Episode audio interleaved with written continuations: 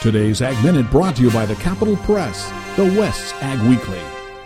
At the start of a new water year, oceanic conditions indicate northern Idaho farmers will face another dry winter, says a water supply specialist with the USDA's National Resource Conservation Service. But the southern Idaho outlook is much hazier. The National Oceanic and Atmospheric Administration predicts all the state will experience above normal temperatures and a likelihood of below normal precipitation with the odds of dry weather progressively increasing further north of the state.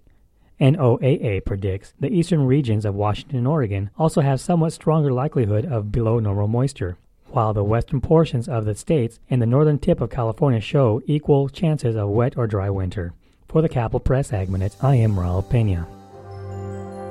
For more agriculture news and information, turn to the West's Ag Weekly, the Capital Press, and capitalpress.com.